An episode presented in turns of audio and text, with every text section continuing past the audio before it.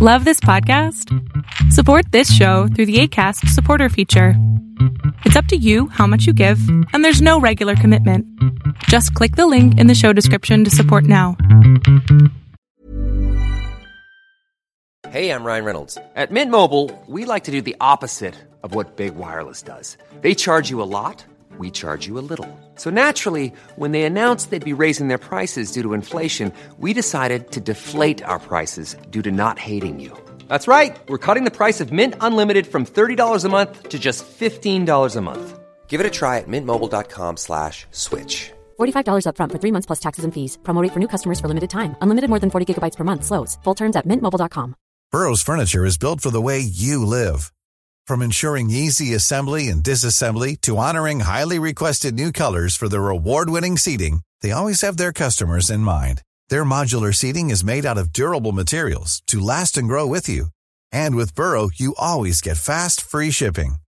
Get up to sixty percent off during Burrow's Memorial Day sale at burrow.com slash ACAST. That's burrow.com slash ACAST. burrow.com slash ACAST.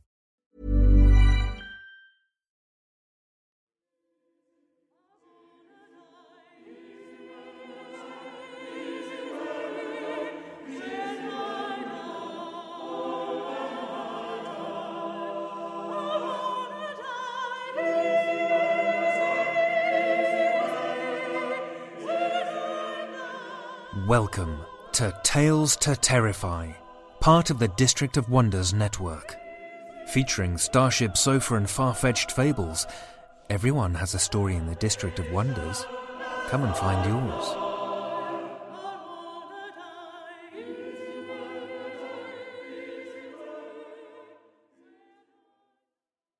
Good evening, children of the night. As you hear this, the District of Wonders Kickstarter, Everyone, Worlds Without Walls, has one week to go. As I record this, the second stretch goal is getting pretty close to being met, and I hope that you all can make that happen. I've included a link to the Kickstarter in the show notes so that you can read the full details. For those of you that do not have the Tales to Terrify Volume one ebook, it is included in any pledge amount over ten pounds, which is about twelve U S dollars. I also managed to find some time in my schedule to make it to the movie theater this week and saw Jordan Peele's Get Out. I went into that movie only knowing that the premise of the movie is that there is an interracial American couple who go to meet the white parents, and then, well, bad things start happening. I'd gone in a bit skeptical, knowing that Jordan Peele of the hilarious Key and Peele duo had directed a horror film, but I have to say that it was a very solid movie. The plot was kept without needless extras, all of the characters seemed to have a meaningful place, the execution of the movie seemed to be done with classical techniques, and the film still managed to add an emotional element outside of dread and terror. If you check it out, I'd really encourage you to keep an eye on the buck and doe theme, which is returned to throughout the film. I have a thing for cyclical themes. Also, I think I'll keep an eye on Betty Gabriel for upcoming films. The phone charger scene, terrific. Check out that movie after you listen to our stories. We have two of them for you tonight. Our first story of the night comes to us from Mister Harlan Guthrie, known also by the online pseudonym The Liri Valley. He's the author of creepypasta poem The Rotted Man and a number of short stories, including The Prank, Cheyenne to Portland, and Now and Forever. His work has been featured on several No Sleep podcasts since two thousand thirteen. Guthrie started writing and starring in his own comedic short films at a young age and has more recently been focused on writing poems and short horror stories. He is also the co-creator and host of the online gaming group The Invictus Stream. Lend me your ears for Harlan Guthrie's The Sun Hath Dried Us Black.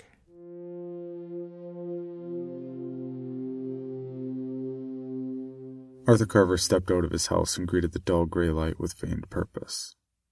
The smell of wet smoke and fire still lingered in the air as he stood on his damp wooden porch surveying the wreckage before him.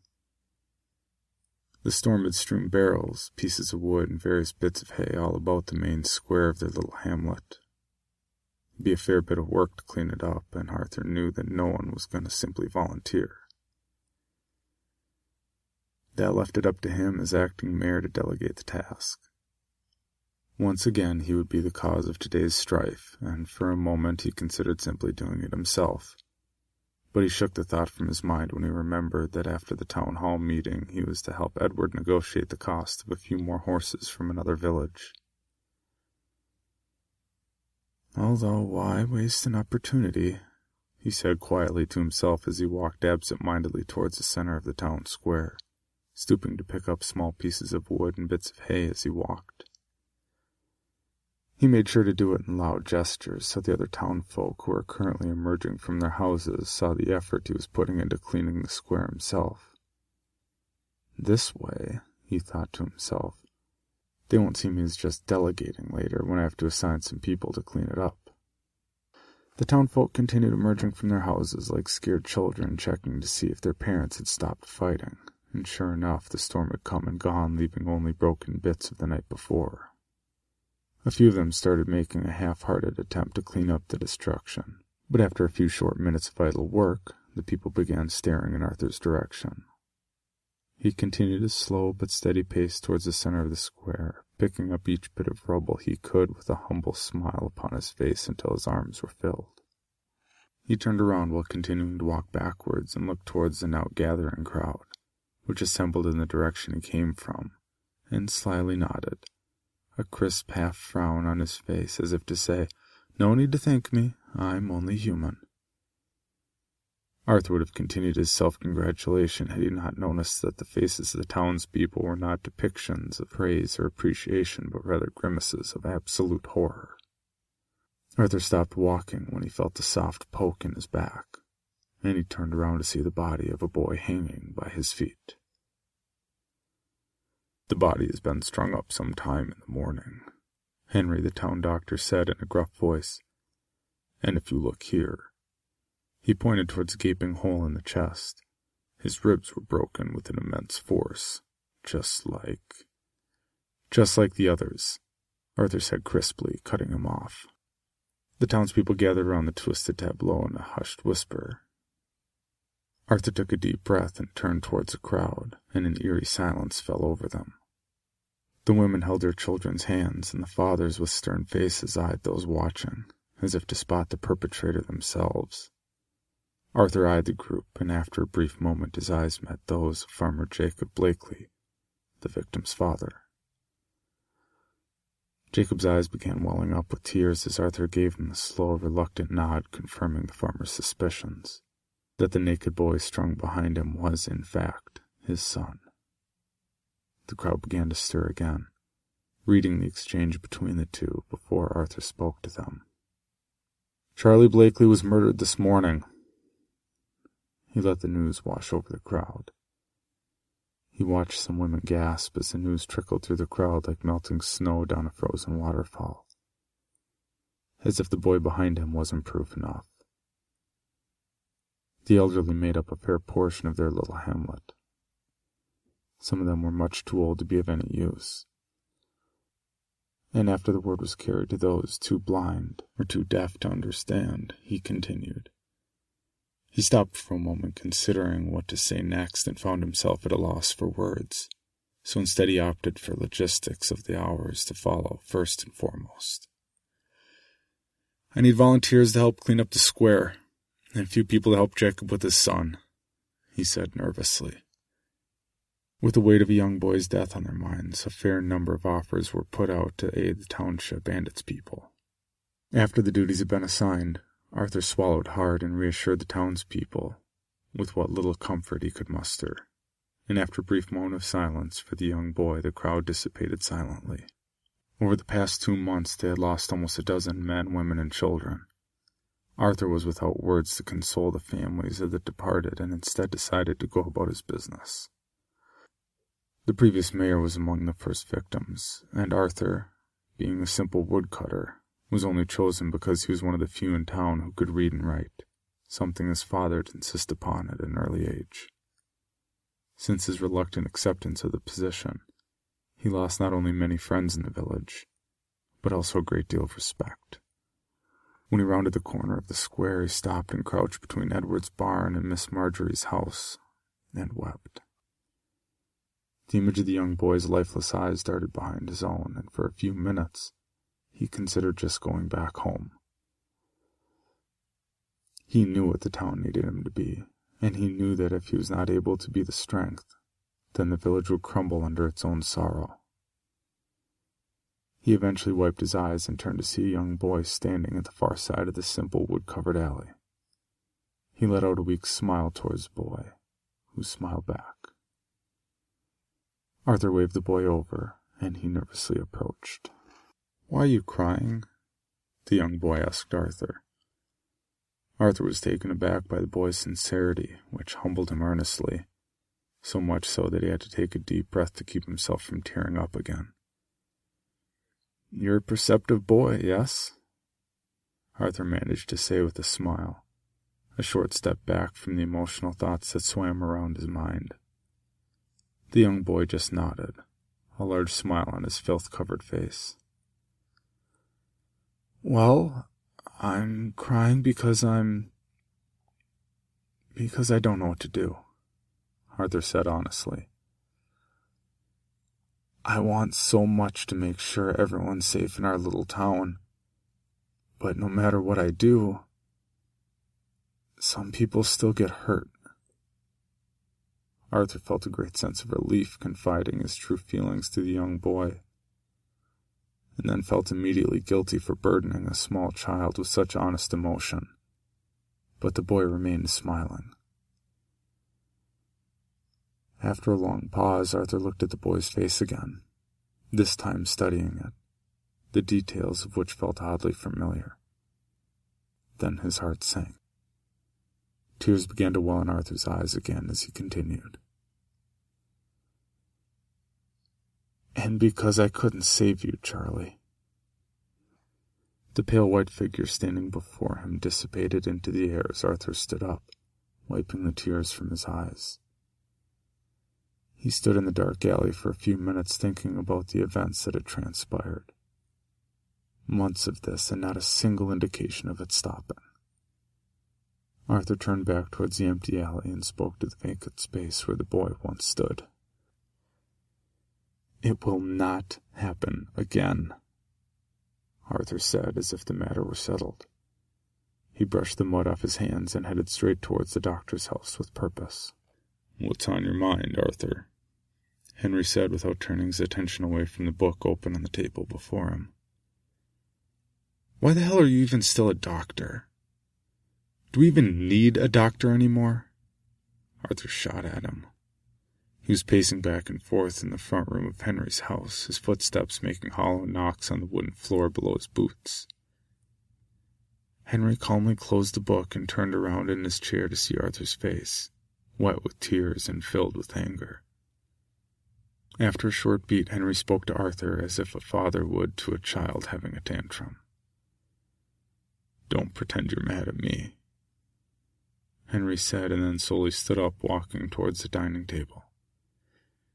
He very carefully picked up a small handkerchief so as not to spill its contents and walked over to Arthur, whose face was now painted with regret after being scolded by Henry. "After looking at Charlie, I noticed something different about his wound." Arthur's eyes dashed towards the handkerchief nervously as Henry continued. "There were long pieces of wood within his wound, Arthur, as if he were impaled by a tree," Henry said, revealing the small blood-stained pieces of wood that lined the handkerchief's creases. Arthur examined them with a perplexed look on his face and, after a moment, carefully took the handkerchief from Henry's hand. He peered at it more closely and, after a second, picked up the small pieces between his thumb and forefinger, holding it a few inches from his face. "I know this wood," he said, almost dismissively. "It's birch wood, and the nearest birch trees are a half-hour walk from here." "It's something," said Henry quietly.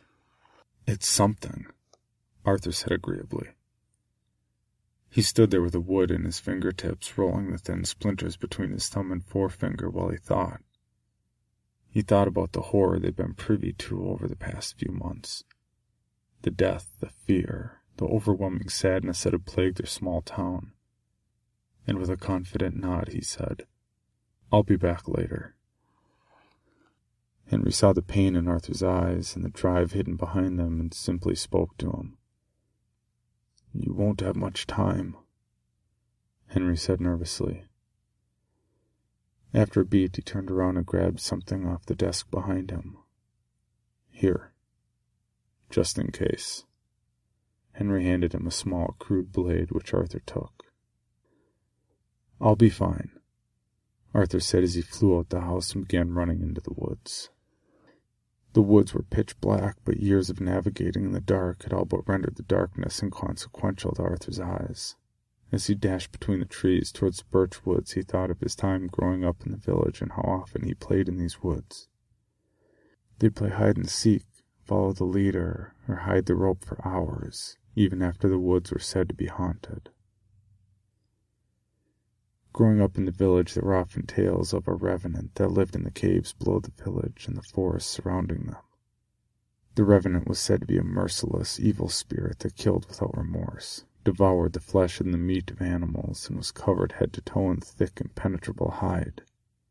Its scales were as large as your hand, and when it moved it scraped along the ground as if it were not meant to move.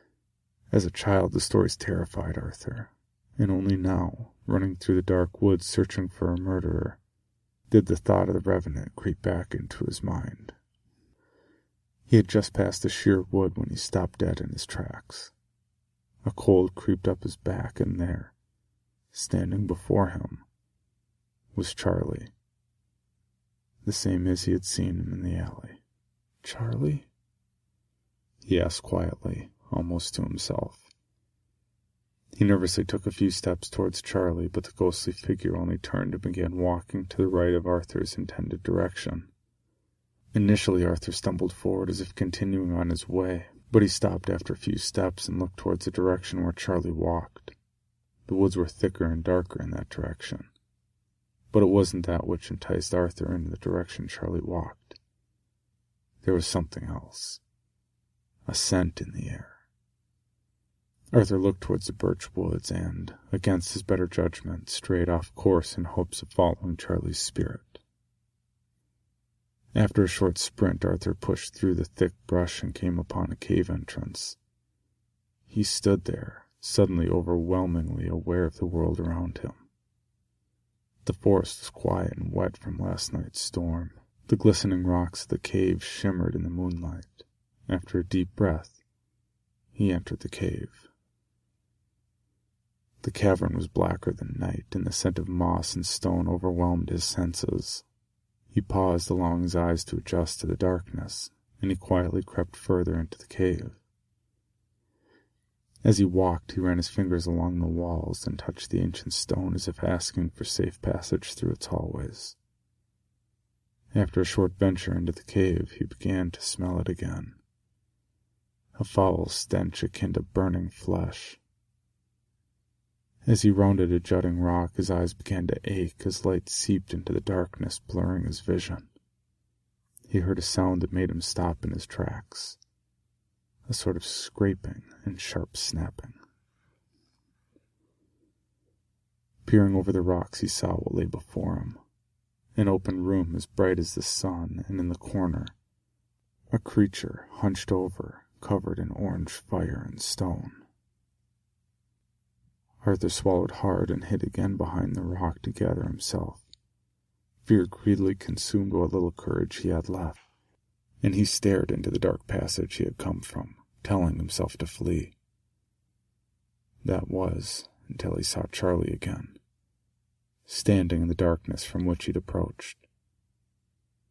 He closed his eyes and, for a moment, convinced himself to just leave this all behind and head back to the village. But when he opened his eyes, the dark passage before him was blocked. Charlie's body hung by his feet in the tunnel before him, just as he was when Arthur first saw the boy's lifeless body. Arthur knew he could not let the revenant live. And, with newfound purpose, he peered over the rock again. As the creature moved, the large, fiery scales shifted, changing their color and heat as if being controlled by the creature itself. and as it moved away from the fire, the scales grew darker and more stone-like. Arthur stuck to the shadows and slowly entered the main part of the cave, moving around to the side to avoid the creature's direct line of sight. As he passed behind it, he saw large runic markings on the largest scales depicting twisted and obtuse images. He closed his eyes for a moment before attacking and slowly unsheathed Henry's blade. In the darkness of his closed eyes, he found solace and an understanding of the universe. He readied himself for death and cleared his mind of all guilt. When he opened his eyes, he attacked. He lunged at the creature with all his might and stabbed it deep within its thick hide. The blade danced between the large scales and pierced the soft underbelly of the creature. It let out a howling scream which reverberated off the walls of the cave. With a sharp scraping, the creature clattered into its back, revealing its hideous face, devoid of all expression, featureless, and cold with nothing but slits for eyes. Arthur stood over the creature, ready to stab again, but he stopped himself as the creature held out a single five-fingered hand in protest. Arthur paused for a second and looked down at the creature, who, with its free hand, removed a sort of shell from its own head. Underneath was an aged man with a gray beard pleading for his life.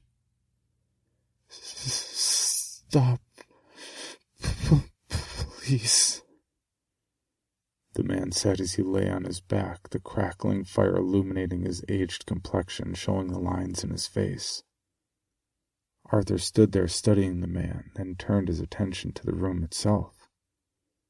There was a bedroll, a large shining scale-like object next to a large version of the blade Arthur now held in his hands, and, on the floor, a large wooden spike stained with dark blood. "You are the creature?" Arthur asked him in the dark. His head was swimming with questions about the tableau drawn out before him. "You are what's been murdering our people and killing our children? Just a man?" The man's face grew white as a wave of realization and fear washed over him.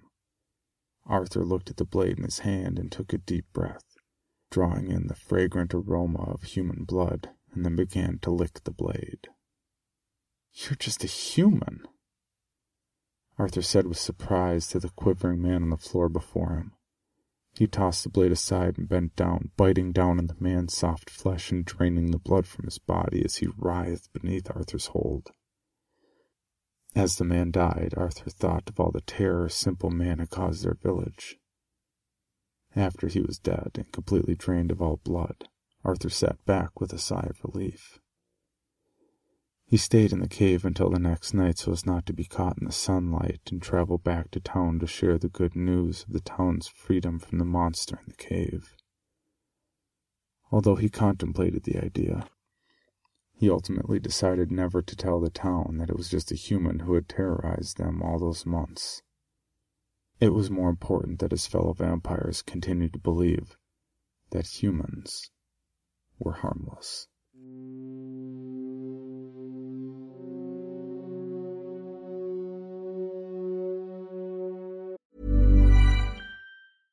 How would you like to look five years younger? In a clinical study, people that had volume added with Juvederm Voluma X C in the cheeks perceived themselves as looking five years younger at six months after treatment. Look younger, feel like you. Add volume for lift and contour in the cheeks with Juvederm Voluma X C. Reverse signs of aging by adding volume to smooth laugh lines with Juvederm Vollure X C. For important safety information and to find a licensed specialist, visit Juvederm dot com. That's J U V E D E R M dot com. Not for people with severe allergic reactions, allergies to lidocaine, or the proteins used in Juvederm. Common side effects include injection site redness, swelling, pain, tenderness, firmness, lumps, bumps, bruising, discoloration, or itching. There's a risk of unintentional injection into a blood vessel, which can cause vision abnormalities, blindness, stroke, temporary scabs, or scarring. Talk to a licensed specialist to find out if it's right for you. How would you like to look five years younger? In a clinical study, people that had volume added with Juvederm Voluma X C in the cheeks perceived themselves as looking five years younger at six months after treatment. Look younger, feel like you. Add volume for lift and contour in the cheeks with Juvederm Voluma X C. Reverse signs of aging by adding volume to smooth laugh lines with Juvederm Vollure X C. For important safety information and to find a licensed specialist, visit Juvederm dot com. That's J U V E D E R M dot com. Not for people with severe allergic reactions, allergies to lidocaine, or the proteins used in Juvederm. Common side effects include injection site redness, swelling, pain, tenderness, firmness, lumps, bumps, bruising, discoloration, or itching. There's a risk of unintentional injection into a blood vessel, which can cause vision abnormalities, blindness, stroke, temporary scabs, or scarring. Talk to a licensed specialist to find out if it's right for you. Millions of people have lost weight with personalized plans from Noom, like Evan, who can't stand salads and still lost fifty pounds. Salads generally for most people are the easy button, right? For me, that wasn't an option. I never really was a salad guy. That's just not who I am. But Noom worked for me. Get your personalized plan today at Noom dot com. Real Noom user compensated to provide their story. In four weeks, the typical Noom user can expect to lose one to two pounds per week. Individual results may vary.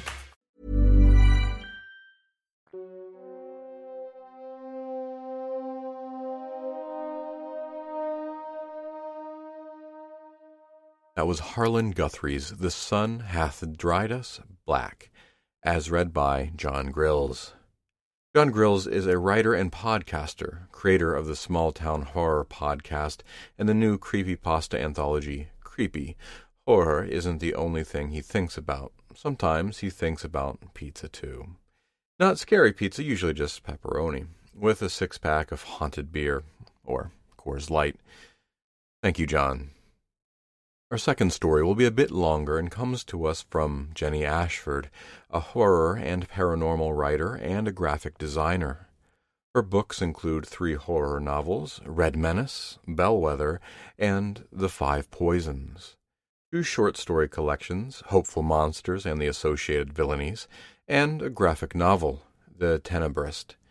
She has also written three paranormal nonfiction books, House of Fire and Whispers, investigating the Seattle Demon House, and The Rochdale Poltergeist, both with parapsychologist Steve Mera, and The Mammoth Mountain Poltergeist with poltergeist focus Tom Ross. Her horror blog, Goddess of Hellfire, contains writing news, short stories and articles, and her reviews and opinions on horror films and books. She also co-hosts a podcast with Tom Ross called thirteen O'Clock. On which they discuss various weird topics and unexplained mysteries.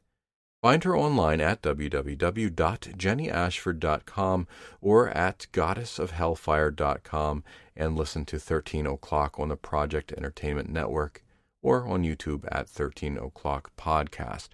Links to a few of those will be in the show notes. Children of the Night, listen with me to Jenny Ashford's Pale Sire.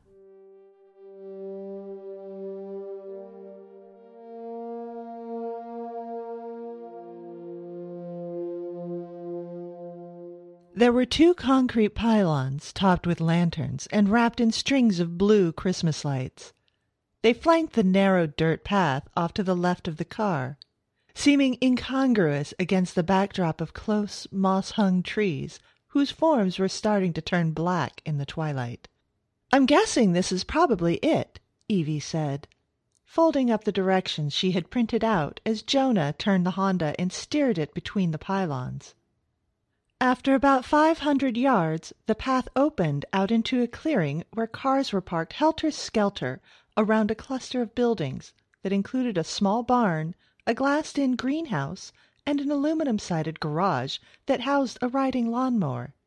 "It looks like they started without us," Finn said from the back seat, for the two-story main house was ablaze with light, and even from inside the car the three of them could hear intermittent laughter and the unmistakable cadence of the Pogues' Fairy Tale of New York, the only Christmas song Evie had ever been able to stomach. "You're lucky we came at all," she said, smiling as she glanced across at her husband in the driver's seat. "Jonah's been sick as a dog since yesterday." "Oh, I'll make it," Jonah said, though even by the dim glow of the dashboard panel, he looked peaked. "It's just a virus or something." He nosed the car onto an empty patch of ground next to a fenced-in garden, then killed the engine. He sat there for a moment, as though collecting his waning strength for some arduous task ahead. "Well," he finally announced, "happy holidays and so forth. Finn, could you grab that little bag behind Evie's seat? I'm going to get the pie and stuff out of the back. Did you remember that other present, Ev? The baby one?" "Yes, dear," Evie laughed, getting out of the car and smoothing her plain black dress over her thighs. "It's behind the food. I'll get it." Between the three of them, the various casseroles and desserts and sleekly wrapped gifts were conveyed from the car's hatchback to the front of the house in the woods, where a silhouette was already framed in the doorway, waiting for them. As they approached, the silhouette resolved itself into the figure of Ben Loomis, one of their humble hosts. "I hope we're not late," Evie said, for she had taken the lead in their march up the flower-lined drive. Ben waved a hand at her as he relieved her of some of her burden. "Christ, the others have only been here about fifteen minutes at the most. They've already gone through half the booze, though, so you'd better get in there. Hi, Finn. Hi, Jonah." Before another quarter hour had passed, the three of them were ensconced in the small but cozy house, drinks in hand. Jonah had only requested a half-glass of wine and made a quick circuit of the room, wishing everyone a happy holiday, explaining his illness and his wish to refrain from infecting others. Then he retreated to a chair in the corner of the living room, casting an apologetic glance at his wife. Evie smiled reassuringly at him, her own wineglass filled to brimming. She and Finn stood near the fireplace, which was festooned with plastic holly and red candles, but contained no roaring Christmas fire. The winter had been unseasonably warm, even for Florida, so Ben, or someone, had simply poked the television into the grate and queued up a D V D of a burning Yule log, flickering on a continuous loop. It was only a small party, but a raucous one. The Pogues had given way to some punk Christmas compilation, and the liquor was still flowing freely. Evie glanced at Jonah again. He had leaned back in his chair, the level of wine in his glass no lower than it had been at first pour. His eyes were closed, but he was still awake, for an amused smile played on his lips, and his head bobbed in time with the music. Evie felt bad for bringing him to the party. It wasn't only because he was sick, but also because this wasn't even his crowd. They were all old college friends from the theater department at U F, and other than Finn, who had ended up working for the same company as Evie, Jonah barely knew them. "I can't believe Ben and Mel wanted to live way out here," said Finn, taking a liberal slug off his drink. Evie grinned. "Oh, come on, it's not way out here. Why, there's a Bait Shop Coombe strip club not five miles up the track." "Yeah, I think I saw Leatherface waving to us from the porch as we passed that," Finn said, and they both erupted in snickers. "I think I can guess what you two are laughing at." Melanie, Ben's wife of two years, had approached across the living room and was looking at them with mock disapproval. Her pregnancy, which aside from Christmas was the main point of the celebration, was far enough advanced that her belly made a hard, shiny sphere of the midriff of her red satin dress. She leaned forward across her bulk and kissed their cheeks in turn. "You look phenomenal, Mel," Evie said. Melanie threw back her head and preened. "Yes, just like a radiant hippopotamus. And don't think flattery is going to make me forget that you were casting aspersions on our Laura Ingalls experience out here. I'm curious, Mel," Finn said, drawing his thick eyebrows close together in faux seriousness. "Have you started hearing banjos, perhaps?" Melanie laughed in spite of herself. "Put a sock in it, Finn, or we're not going to feed you. Come on, it's all on the table." She looked over at Evie's husband. "Jonah, Are you going to eat with us, or do you fear you might vomit on the honey ham?" Jonah's eyes remained closed, but a grin split his pale face. "I'll be all right. I'm getting up right now." They all moved toward the table and took their places where their names appeared on glittery red cards. Evie was between Jonah and Finn, Ben sat at the foot of the table, and Melanie at the head. There were also two other couples, Andrew and James, and Gail and Robert. Evie hadn't seen them for almost three years, but they all looked much the same as they had at graduation. They were still young and vibrant and almost unreal in the candlelight. Ben cleared his throat, then smirked when several others at the table cleared their throats in imitation of him. "Okay, okay, you know I'm not a big formal speech guy, but I just want to thank all of you for driving out here to Deliverance Country to celebrate the holiday and the impending continuation of my genetic line. May I be worthy of the beautiful Melanie and whatever creature she may produce." He raised his glass. "Salut! Pardon my French." Everyone raised their glasses in turn, their eyes shining with mirth and conviviality. Then they fell to with the comfortable casualness of a group used to breaking bread together. Amid chewing and reaching and statements like, "What's under this tinfoil?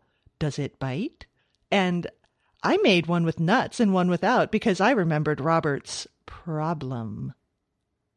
Evie helped herself to turkey and potatoes with some of the green bean casserole Finn had made. She looked at Jonah's plate and saw that it contained a single strip of pink ham swimming in a bloody pool of cranberry sauce. Her gaze flickered up at his face and asked the unspoken question, "Are you sure you're all right?" And just as wordlessly he answered, "Yes, don't worry about me." Evie wasn't worried exactly. Jonah did look better under the warm glow of the dining-room chandelier, but not a great deal better.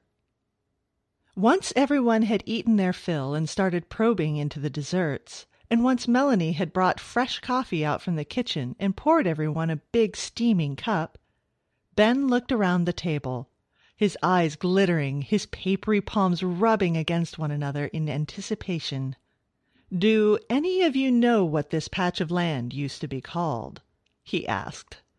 No one did, but they all knew the tone and magic of the start of one of Ben's stories. So they all settled in, turning their bodies almost imperceptibly toward him. Back in nineteen hundred, or somewhere around there, this place was just a farm in the middle of this huge wilderness, totally surrounded by a swamp. "So just like now, then," Andrew said. "You know better than to interrupt me when I'm drunk and pontificating," Ben said, pointing at Andrew with a waggling finger. "Anyway, just a farm in the middle of nowhere. I don't think it had a name at first, but after a while people started calling it Birchfire." "Tell them why it was called that, Ben." Melanie was leaning across the table toward him, at least as close as her belly would allow. "I'm going to tell them, Bun in the Oven. Now, Birch was the last name of the farmer who lived here, and his wife's last name, too, obviously.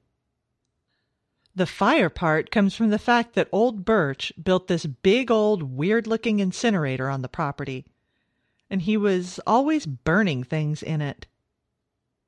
"Wait a minute. How would anyone know that? I thought you said there was no one else around." Gail held a forkful of pecan pie topped with whipped cream halfway to her mouth. "Damn it, whose story is this?" Ben said, and the table boiled over into giggles. When the tipsy laughter had subsided, Ben leaned in again, lowering his voice into a scary Vincent Price register. People could smell the burning for miles around. They all said it smelled like the fires of hell, with just a touch of smoldering flesh. "For a little added spice," Finn interjected. Ben went on, ignoring him. The word kind of got around that Birch and his wife were maybe up to some foul deeds, murder or some type of witchcraft. So a few of the old-timers along the outer edge of the swamp, they decided to bring their guns and investigate. Night had fallen fully outside, a complete country darkness with no ambient glow from the streetlights or other houses, a darkness like a black curtain. Evie could see all of them sitting around the table, reflected back at her from the black windows, faces smirking, but rapt and almost pagan. They crept onto the farm one night with their guns and lanterns, after the birches were asleep, and right away they knew that horrible smell was coming from that strange incinerator contraption out behind the barn. So they all went up to it and raised their lanterns and had a look inside. Everyone at the table was silent now, their half-eaten desserts still on the plates in front of them, their coffee growing cold. The only sound was the occasional susurrus of wind through the thicket of trees outside, the droning whir of crickets. Ben had paused in his story for so long that the silence began to feel as enormously pregnant as Melanie's womb. And even then he let it hang over the table a little longer, milking the suspense for all it was worth. It was a talent that had served him well on the stage, and was still serving him well, if the reviews in the theater magazines were to be believed.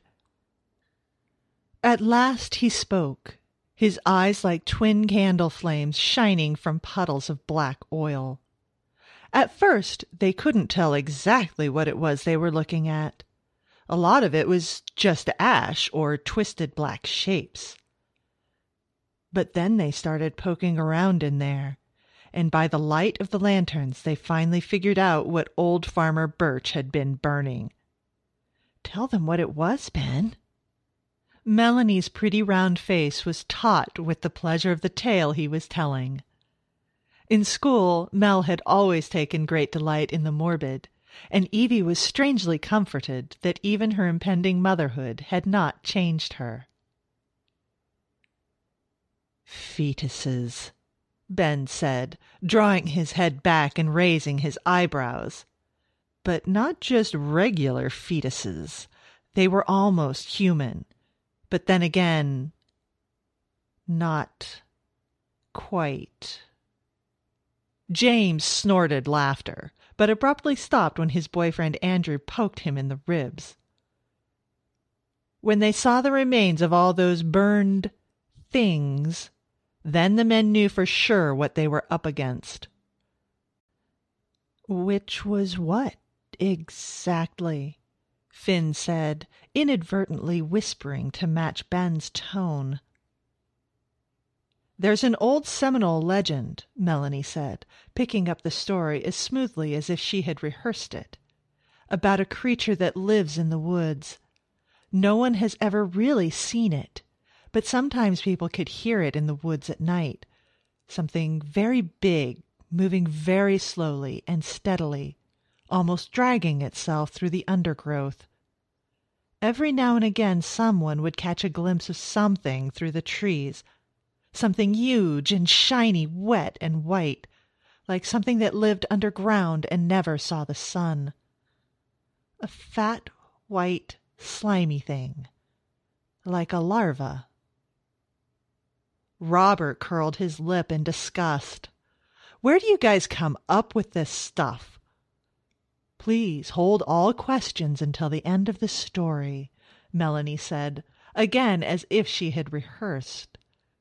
It occurred to Evie that Mel might have been practicing this shtick for weeks, eager to tell them this tale. Indeed, it might have been the whole point of the party, Christmas and baby be damned. They called it Hatkitaate. It means white father or pale sire, Mel said, a quivering smile teasing the corners of her mouth. It was said to propagate itself by choosing human women to carry its offspring. "Is there something you're trying to tell us, Mel?" Finn said, glancing at her belly. She flashed him a smirk. That was where Birch's wife came in, she said. Anyway, the men knew there was nothing they could do to help the Birches, except release them from their horrible suffering. Ben drained the last of his wine from the glass. They put the farm to the torch, he said, with Birch and his wife still inside. And then it really was a Birch fire, Mel said. The perfect capper to the performance, the cherry on top of the sundae. Anyone want more coffee? The tension dissipated from around the table like air being released from a balloon, and soon the wine and nerves were giving rise to laughter and conversation that seemed a little louder than they needed to be. After Mel had retreated into the kitchen, Evie turned to Ben. "What kind of bullshit story was that?" she said with a grin. He raised his hand. "Every word of it is true. I swear to Wikipedia." He offered her the wine bottle, and at first she shook her head, but then she relented. It was a party, after all. She was pretty buzzed, but it was a pleasant buzz. "The incinerator thing is still there, you know." Ben wasn't looking at her, concentrating on pouring the wine without spilling it. Evie's eyes widened. "What? We didn't see anything like that when we drove up." "It's behind the barn, like I said in the story. We built our barn where the birch one used to be." Evie cocked an eyebrow. "How come the vigilantes didn't burn that, too?" "Oh, they tried to," Ben said. "Flames kept going out. Damnedest thing." He grinned wickedly at her. "After Mel opens her presents, maybe we can all go outside and see it." After the food and drink had been cleared away, Evie found herself sitting in a chair by the fireplace, listening to the howls of laughter as Mel opened the wildly inappropriate baby gifts everyone had brought, including a pacifier with vampire fangs and a tiny black t-shirt bearing the slogan, "They shake me." Evie laughed too, but she couldn't stop thinking about Ben's crazy story, wondering if that infernal barbecue was really still out there in the inky blackness beyond the windows, standing there as a mute testament to accursed madness. Once Mel had torn through her pile of gifts and more wine had been consumed, Ben suggested the whole party should drive out to town to see some Christmas parade with fireworks. Most everyone agreed immediately and began squabbling about who was still sober enough to pilot Ben's ancient Chevy Suburban. Evie glanced over at Jonah, who still looked like death warmed up, and then over at Finn, who was looking at her with a strange intensity she had been noticing a lot in the past few months. "You don't mind if I go ahead and crash early, do you?" Jonah was stretched out on the love seat, his shoes abandoned on the rug. "I'm still not feeling very well." Ben looked down at him, drunkenly stern. "If you must be a complete and utter killjoy, then by all means. We gave you the first bedroom up at the top of the stairs, if you want an actual bed to die in." Jonah smiled weakly. "Thanks, I might take you up on that." "I guess I'll stay here with him," Evie said, "in case he needs anything." She knew he probably wouldn't. He would likely just fall asleep until mid-morning. "I'll stay too," Finn said, a little too quickly. "No offense, but watching the world's most inbred Christmas parade doesn't sound like a way to spend an evening." "Oh, I see. Us country folk aren't good enough for you latte-sipping urban types," Ben sniffed. "That's fine. Eat my food, drink my booze, ogle my pregnant wife, and mock me. Go ahead." Finn laughed, and Evie took Ben by the arm. "I want to see that oven thing," she said, quietly enough that Jonah wouldn't hear. "Have you got a flashlight?" Ben looked at her for a second as if he had no idea what she was talking about. "Oh, oh yeah, I forgot about that. There's a flashlight in the cabinet over the stove. But be careful if you go out there. The woods are full of snakes and bears and who knows what else." "I'll be careful." She turned and saw Finn watching her, a bright glitter in his eyes. After the inebriated party had left, the roar of the Suburban's engine quieting the crickets as it faded into the distance, Evie and Finn, both slightly wobbling on their feet, managed to pack Jonah upstairs and get him settled under the dull red counterpane in the spare bedroom. He smiled vaguely in their direction, then slipped into sleep, his partially blocked sinuses turning his breathing into the rooting snuffle of a warthog. Evie quietly closed the bedroom door and followed Finn down the stairs. "You're really going out there to see that thing?" Finn was watching her as she stood on her tiptoes and poked through the upper cabinets. "You're coming too, hero," she answered, glancing over her shoulder at him. "That way, when a bear comes, it can eat you while I run away." "Ha ha!" He crossed his arms and tilted his head to one side. "Ben's probably full of shit, you know. There's nothing out there." Evie found the flashlight and flicked it on and off a few times in Finn's face. "I guess we'll see about that. Don't make me call you a chicken." The night had gone pleasantly cool, the air just crisp enough to cause sharp tingles in the tips of their noses and fingers. The ground floor of the main house was still brightly lit, and for a while Finn and Evie were able to remain in the charmed golden glow, even as the woods closed in around them. The barn was a small, neat structure of freshly painted blue wood. Really a barn only in name. Behind it lay a cone of shadow that stretched all the way to the tree line, a dead zone where almost nothing was visible.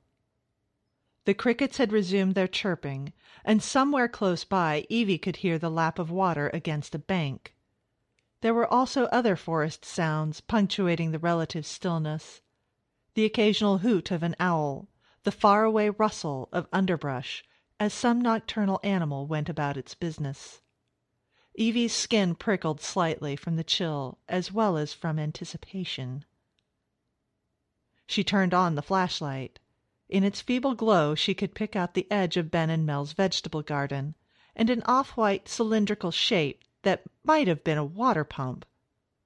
The dark forms of cars were pressed in all around, oppressive as the trees, and Evie was slightly disturbed that it took more than a few minutes before she could identify Jonah's Honda. The night was rendering the familiar ambiguous. She could hear Finn breathing very close beside her, his footfalls as loud as rifle shots. At last the farthest reach of the flashlight beam splashed across a misshapen pile of blacker shadow, and Evie's heartbeat quickened in time with her pace. Finn fell behind for a moment, and then she heard him trotting to catch up, whispering, "Is that it?" into her ear and sounding as though he was screaming. The incinerator was nothing in particular to look at. It was really no more than a hastily assembled pile of flat stones, a bit taller than a person, with a raggedy, almost square opening, about three-quarters of the way up from the bottom. A few of the topmost stones looked broken off or missing, and even in the negligible illumination from the flashlight, Evie could see the harsh blackening along part of the surface. Exactly as if the structure had once caught fire. It even still had a bare whiff of a burnt smell about it, a dusty black smell, dry and sharp, but underneath that Evie thought she could smell something else, something wet and secretive. "Guess Ben was telling the truth after all," Finn muttered under his breath, and Evie wanted to tell him to be quiet, but she was too distracted by the feel of his body heat, practically pressed up against her left side, and the soft woof of his breath on her cheek. Leaning forward, she shined the flashlight into the opening and peered inside.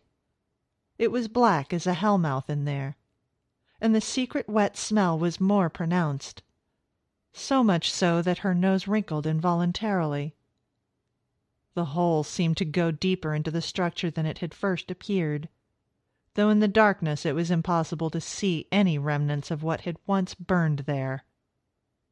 Ben's story notwithstanding, it had probably been nothing more nefarious than a few pork ribs. But still... Evie straightened up again, noticing as she did that Finn seemed very close now, the wine and cologne scent of him nearly drowning out the damp, burned smell from the incinerator. Evie realized she was more than a little drunk, and with this realization came a sudden, crystalline revelation, an understanding of Finn's closeness, his intense stares at the party, the strange way he had been looking at her at work for the past few months.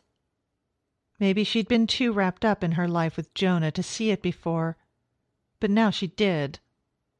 "Well?" Finn said, still keeping his voice low, as if not to disturb the pagan gods of the forest. "Was it all you hoped it would be and more?" She turned the flashlight beam into his face, and he squinted but didn't look away from her. "Finn," she said, and she wasn't sure what words she had planned to say after that, but it didn't matter because at that moment he kissed her, somewhat hesitantly, his soft lips tasting of grapes and icing sugar. Then he pulled back, his eyes almost comically wide, as if they were shocked at what the lower half of his face had done under their lax surveillance. They stared at each other for a moment, Finn's features still bathed in the shaky partial glow of the flashlight, their breathing gone ragged, as if they'd both been running. Evie felt something very strange come over her, perhaps only the shock of the situation mixed with the potent effects of the wine, but perhaps something else as well. For some reason, her mind flashed on Jonah and his pitiful sick snores as he lay in the guest room upstairs, and she suddenly thought of things about him that she'd never consciously thought before, like the way one eye drooped when he looked at her, the way he hummed between his teeth when he was nervous, the way he always pulled stupid faces when they were making love, as if he could never quite take the endeavor seriously.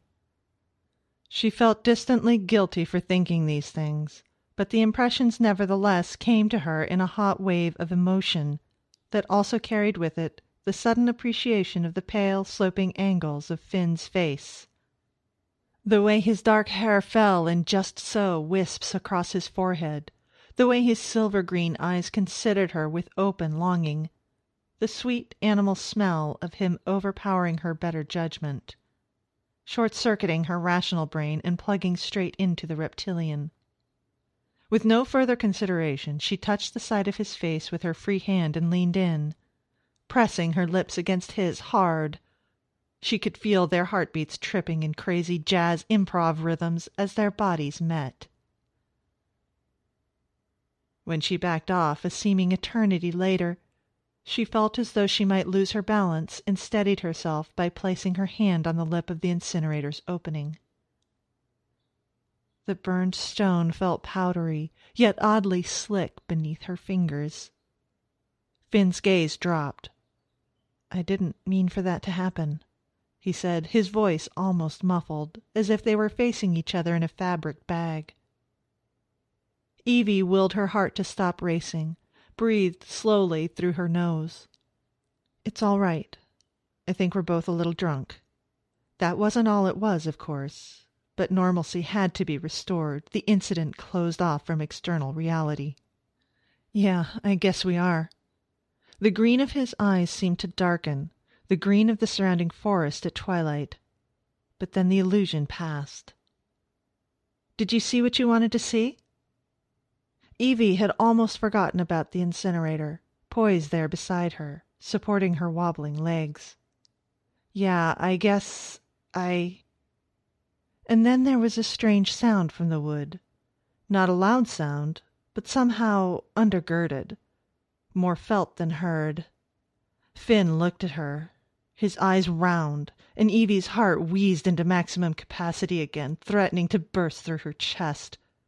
The sound came again, a low, dragging sound, a belly-crawling sound. Evie first thought of a big gator crawling out of the swamp, its scaly hide shimmering black in the moonlight. But what she really thought of, in the part of her mind where her consciousness would not go, was a blind, white, wet thing, pulling itself through the fallen leaves with its pulse-pink appendages, like segmented beetle legs. The air temperature seemed to have plunged fifteen degrees, and she shuddered. Let's get back to the house. Finn was clearly frightened, his pale face gone paler still in the silent movie flicker of the flashlight she still held in her trembling hand. Yeah. Evie loosened her grip on the incinerator opening. But for a moment, it seemed that her hand was reluctant to let go. It felt like there was a twenty-pound dumbbell at the end of her arm. I shouldn't drink so much, it's making me stupid, she thought. Though that was just the innocuous mask over the face of her real thoughts. And she yanked her hand away with such force that she nearly toppled to the ground. Would have, in fact, had Finn not clumsily caught her. Right, sorry. The darkness around her was spinning a little now, the stars overhead like white streaks spiraling into a drain. She pointed the flashlight in the direction she thought the house lay in, though the barn was evidently blocking her view of it, because she could see nothing but shadows on top of shadows. Come on, she whispered, comforted by the warmth of Finn's body beside her.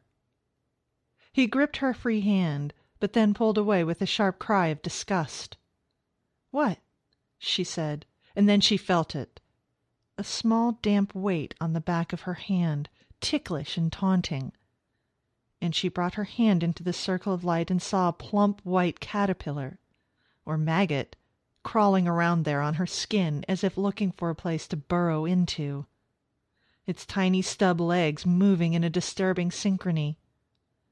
With a screamy exhale, she flung her hand backward, back towards the incinerator from where the creature had probably emerged. The incinerator she could no longer see. She felt the weight of the thing separate from her flesh, and even though she could hear the fat plop as it landed in the underbrush behind the barn, the sensation of it crawling on the back of her hand remained, seeming to spread up her arms and neck to her face like a fast-acting rash. And it was all she could do to keep from dropping the flashlight and falling to the ground, howling and scratching at herself until her skin was flayed raw. "Give me the flashlight, Ev." Finn's unsteady voice came stuttering out of the darkness, and after a moment she felt his fingers prying it loose from her death grip. Then his hand wrapped itself around her uncontaminated one and pulled her forward. And though the night was sightless, disorienting, she let herself be led, trailing behind the guttering flashlight beam as it shined upon nothing. It might have been a minute or an hour when they arrived back at the house with its obscenely illuminated windows, and as they stumbled across the threshold, moving from the brisk swirling chill of the outdoors to the gently heated interior, Evie felt a surge of nausea and staggered on her feet, certain she would vomit. She dropped Finn's hand and leaned forward over her knees, but nothing came, though a slick of cold sweat had broken out all over her skin. She was either very drunk or had caught whatever Jonah had. Finn was standing over her, the lit flashlight forgotten in his hand, and he was asking her if she was all right, but she could only register his voice at a distance, a crackling radio signal from a faraway satellite. At last she straightened, still feeling sick, but beginning to get on top of it. The hand the caterpillar had touched still felt diseased, leprous, and almost without realizing it she let it hang motionless by her side, a useless appendage. With her other hand she signaled to Finn, telling him she was okay, telling him to back off a little. He did, but only a step or two. Without taking his eyes off her, he flipped the switch on the flashlight and set it down on the kitchen counter. She opened her mouth experimentally, feeling the nausea return for a moment, and then pass before she ventured to speak. "What the fuck just happened?" Finn combed his fingers through his hair. "I'm getting another drink. You want one?" He turned toward the refrigerator. "Christ, no." She watched him as he poked among the bottles and then poured himself a generous slug of whiskey, his hand shaking slightly. He looked different somehow, his profile sharper, his pale skin fragile like a ceramic figurine. He had a strange electric aura about him that had not been there before. As she stood there and watched him drink, she wanted to ask again what had happened out there. And the question had traveled most of the way up her larynx when suddenly Jonah snored upstairs. An impossibly loud, strangled intake of breath, and Evie nearly screamed. Finn was staring at her now, ringed green eyes watery with alcohol. "I'm sorry," he said huskily. There was something out there. She hadn't known she was going to say it, but once she had, she knew it was the truth. She cast an apprehensive glance toward the windows, through which she could see nothing at all. It was nothing. An alligator. We're drunk. The air around him seemed to be buzzing, and Evie could feel the creeping spread of the worm sickness pulsing in time with the signal. Shouldn't the others be back by now? It seemed very late to her, closer to dawn than twilight, though she couldn't see the clock from where she stood. "We weren't out there that long," Finn said, but he looked uncertain, and seemed reluctant to look at his watch, as though confirming the time might make concrete the whole experience, fix it in the continuum of actual events. "I should check on Jonah," she said. She didn't really want to, didn't want his sleeping, oblivious form to silently judge her for her transgressions. But she felt it was her duty. "Ev." Finn stepped forward and put his hand on her arm, the one so far unaffected. And still the contact made the nausea rise again, made her taste something sharp like ozone in the back of her throat. She swallowed hard and met his gaze, and he said, "Stay with me tonight." For a long moment she didn't register what he had said. The nerves where the larva's feet had touched had spread and branched and touched other nerves, and now she felt herself filling with intercrossing wet strings that tied themselves in slimy knots around her organs, slipping into crevices and roosting there, nestling, bursting, growing. Under this onslaught, Finn's request seemed trivial, idiotic, and yet... At last understanding filtered through and allowed her to formulate a response. "I can't. They'll all be coming back. Everyone will know." Even as she said it, she wondered if Ben and beautiful pregnant Mel and the others would ever be coming back, or if they had just driven off into the woods as though leaving a stage set, as if they had never existed at all. Perhaps they had heard a sly dragging whisper through the underbrush, caught a glimpse of sickening sunless white in the rearview mirror, huge and deliberate and gaining, right before... "It touched me," she said. And then she looked at Finn, startled, as though the voice had come from someone else. It felt as though it had, like some other thing had lodged in her gullet and was controlling her body like a ventriloquist controlled a dummy. Finn stared hard at her, his brows furrowing with worry. "What? It was just a caterpillar or something, Ev. Jesus, you're drunk. You should get some sleep. Forget what I just said. Come on, let's go check on Jonah." She looked at him again, feeling time stretched thin as spider silk, but then she went, forcing her alien body to move her reeling mind forward. Finn was right behind her, his hand hovering just inches from her elbow, quivering to touch her, but refraining. The upstairs hallway was dark, save for the soft yellow glow of a single wall sconce that pushed shifting shadows into the corners. The door to the room Jonah slept in was slightly ajar, as they had left it earlier, and Evie pushed it in with her hand, glimpsing the silhouette of her husband's sleeping form, outlined in the moonlight from the window. She couldn't hear him breathing now, and she wondered if he might be dead, or worse, might be lying there, watching her, keeping very still so that he could pounce on her when she approached. It was a bizarre notion, and she shook her head as if to dislodge it. "Are you going to be all right?" Finn was still not touching her, but he leaned very close to her as he spoke. "Yes." Even to her own ears her voice sounded distant, disembodied. "I'm going to bed. I'll be just across the hall if you need me." His eyes were hooded in the dimness, appearing as two holes with bright yellow sparks within. She nodded, then pushed the room door wider and stepped over the threshold. Finn hesitated. She could feel his gaze boring into her, exciting the larval molecules that were now infesting her entire body, appropriating it for their own purpose. Then Finn said, "Good night," awkwardly, and turned away from her, disappearing into the cavern of his own room, though he left the door half open. Evie closed her own door, cutting off the world outside, containing what was inside the room, inside of her.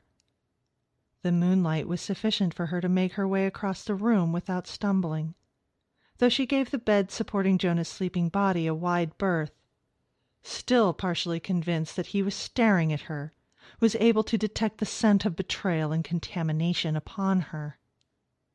Instead, she curled up in the overstuffed chair near the window, drawing her knees up to her chest. Jonah remained still, but now she thought she could discern a very faint whispering sound that might have been his breathing, and she fancied she could see two white pinpricks in the darkness where his eyes would have been, regarding her from the shadows as Finn's had. Evie placed her fingers across her stomach and pushed inward, ever so slightly. Yes, she thought she could feel it there, a shifting something that was not of her body. The seed of the interloper. She closed her eyes, and for a moment she was outside in the crisp, pine-scented air again, her hand clutching the concrete lip of the strange furnace. Finn's green eyes enormous in her vision, his lips pressed into hers. That was how it had fooled her, she realized, that white-fleshed dweller in the woods. It had used the form of her dearest friend to impart its hellish progeny, to make her its vessel. It had chosen her, seduced her. She felt a fluttering beneath her fingers, deep inside her belly, and then she was sure that the flesh there began to swell. She almost called out for Finn, but how could she trust him after what he had done, after what he had conveyed to her? What if he appeared at the door and she could see it behind his eyes, the white fleshy form of the thing, watching her, mocking her? And of course Jonah would be no help either. Jonah, ostensibly ill, ostensibly sleeping, but really lying there a few feet from her, watching her too through the sharp twinkles that had once been his eyes. He knew what she had done, knew and judged. Her belly stretched larger, enough that her interlocked fingers began to pull apart, and she shuddered at the feel of the parasitic weight and the squirming movements of the creature, drawing her knees even closer to her torso in the hope that she could crush it in its stolen incubator. But it seemed that this only made the creature push back harder against her, and she cried out in pain, though she at least had enough presence of mind to jam her fist into her mouth to suppress the sound, to keep Finn from coming, to keep Jonah from feeling the satisfaction. Suddenly the room was awash with light from the window, and outside a great rumbling sound arose like the combined roar of all the hybrid demon children emerging from the ground, bent on revenge. They were coming for her. She knew that. All of those twisted, burned bodies squirming and mewling through the undergrowth, followed by their sire, larval father, conqueror worm. She couldn't let herself be tricked again, breached again. She couldn't end up like Missus Birch, not if she could do something to prevent it. The bright light from the window was extinguished. But Evie barely noticed as she bolted from her chair, the creature growing huge inside her and threatening to burst from her belly. Distantly, she heard a crack of bed springs and her husband's sleep-thickened voice saying her name. but she was already at the bedroom door and out in the hallway. And then Finn's startled face appeared in her peripheral vision as he poked his head out from his own room, intoning, "Evie, wait!" But she was past him and down the stairs. She heard him following, panicked footfalls not far behind, but she ran on regardless. Fire would cleanse, she thought. The same fire that had destroyed the beast's former children would also destroy the one she carried, and destroy her with it, shatter the vessel. As she ran through the kitchen, her gaze fell on the red lighter that had been used to light the candles at dinner, an eternity ago, and she snatched it up in a fluid motion, trying to ignore the crawling and gnawing of the furious spawn inside her body. Finn shouted her name again, somewhere, but it had nothing to do with her now. Cool air slapped her in the face as she tore open the back door and streaked out into the night. Other voices reached her ears then, calling to her, crying out in alarm. It occurred to her that the voices were familiar somehow, but they belonged to a life she no longer knew. They called for a person that was no longer her, but simply the shell and puppet of a controlling monstrosity. It was dark as she ran for the barn and what lay beyond it, but she was sure-footed and did not stumble. Perhaps the touch of the creature had given her something of its night-born essence. The furnace loomed ahead, seeming to glow with all the cleansing blazes of the past, and Evie almost thought she could see the hideous offspring there, hundreds strong, writhing and shrieking in the flames.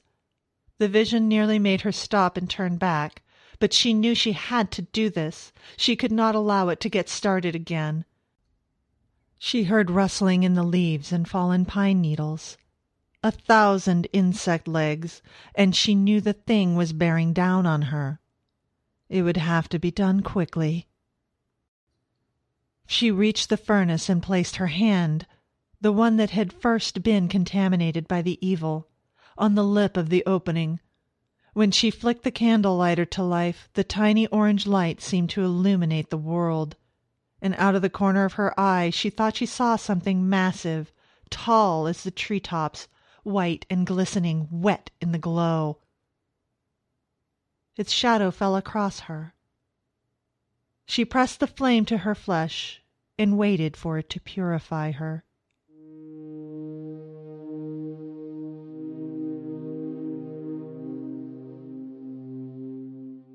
That was Jenny Ashford's Pale Sire as read by Josie Babin. Josie has a deep love for all things terror. That is why she chose an abandoned foreclosure as her first home purchase. When not hanging drywall or convincing herself that the noise she heard was just the house settling, she can be found in a lab convincing stem cells to cure diseases. In between times are filled with playing outside in the San Diego sun, imposing snuggles on her two cats, and sometimes even her human companion. Narrating stories is a special treat that she enjoys immensely, and she hopes you enjoy listening to them. As always, Josie, thank you. That will be our show for the evening, Children of the Night. Visit our Patreon page in the links below, and don't forget to like us on iTunes or Acast or wherever you found your podcasts. Our show was produced by our editor Scott Silk and theme music by Diane Severson. Join us again next week for another episode of Tales to Terrify.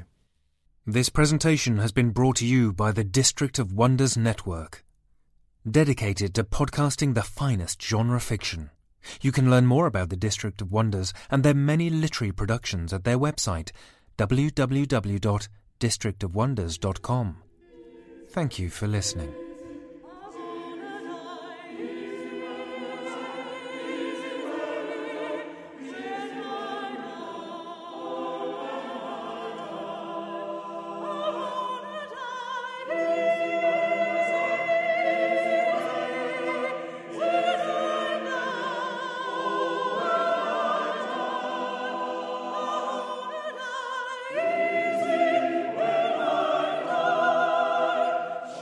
So